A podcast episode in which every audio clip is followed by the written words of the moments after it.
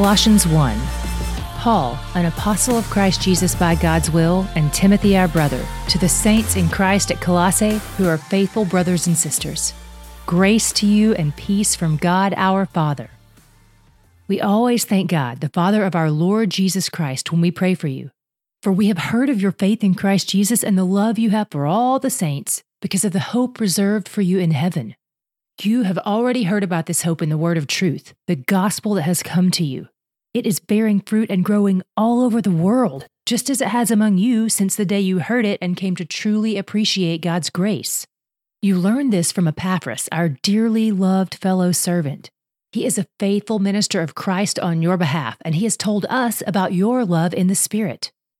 For this reason, also, since the day we heard this, we haven't stopped praying for you.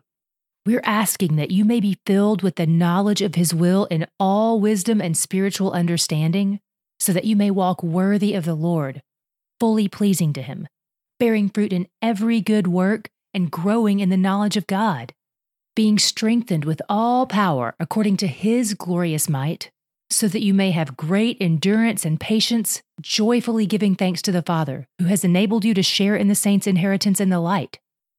He has rescued us from the domain of darkness and transferred us into the kingdom of the Son he loves. In him, we have redemption, the forgiveness of sins. He is the image of the invisible God, the firstborn over all creation.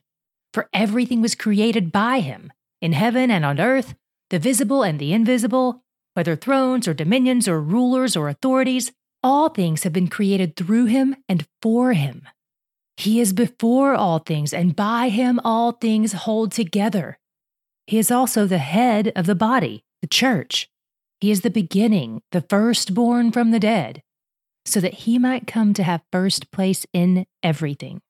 For God was pleased to have all his fullness dwell in him, and through him to reconcile everything to himself, whether things on earth or things in heaven, by making peace through his blood shed on the cross.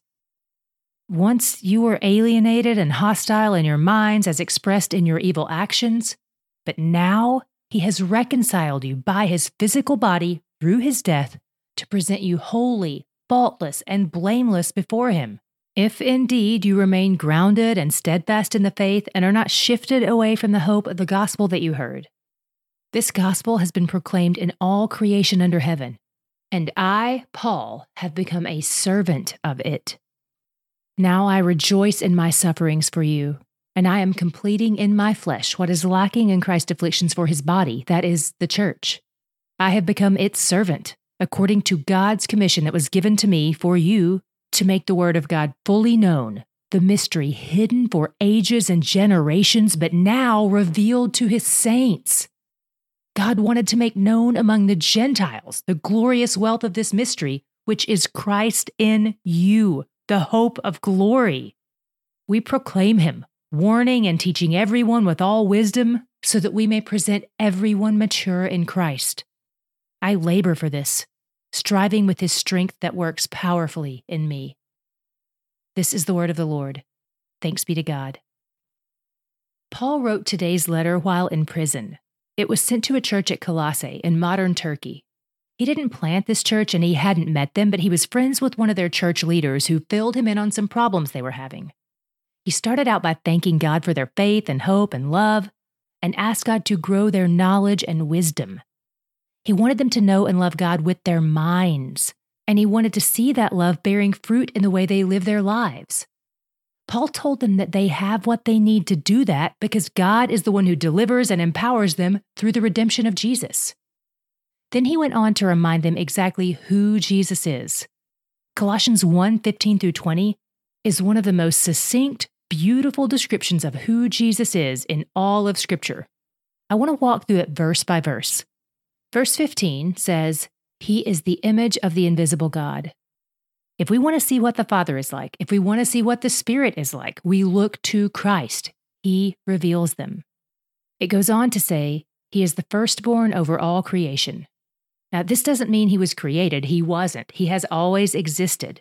The word firstborn here is a declaration of his authority over all creation. And verse 16 tells us why. For everything was created by him, in heaven and on earth, the visible and the invisible, whether thrones or dominions or rulers or authorities. All things have been created through him and for him. He made everything, and everything serves his purposes. Verse 17 says, He is before all things, and by him all things hold together. Not only did he make everything, but he sustains it all. Verse 18 says, He is also the head of the body, the church. He is the beginning, the firstborn from the dead, so that he might come to have first place in everything. Jesus rules over everything.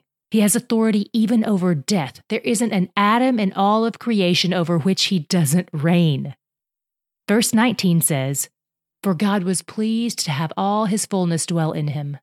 Jesus brings the fullness of his deity to the cross and its impact echoes through all of his creation, bringing restoration to all things, not just things on earth, but in heaven too.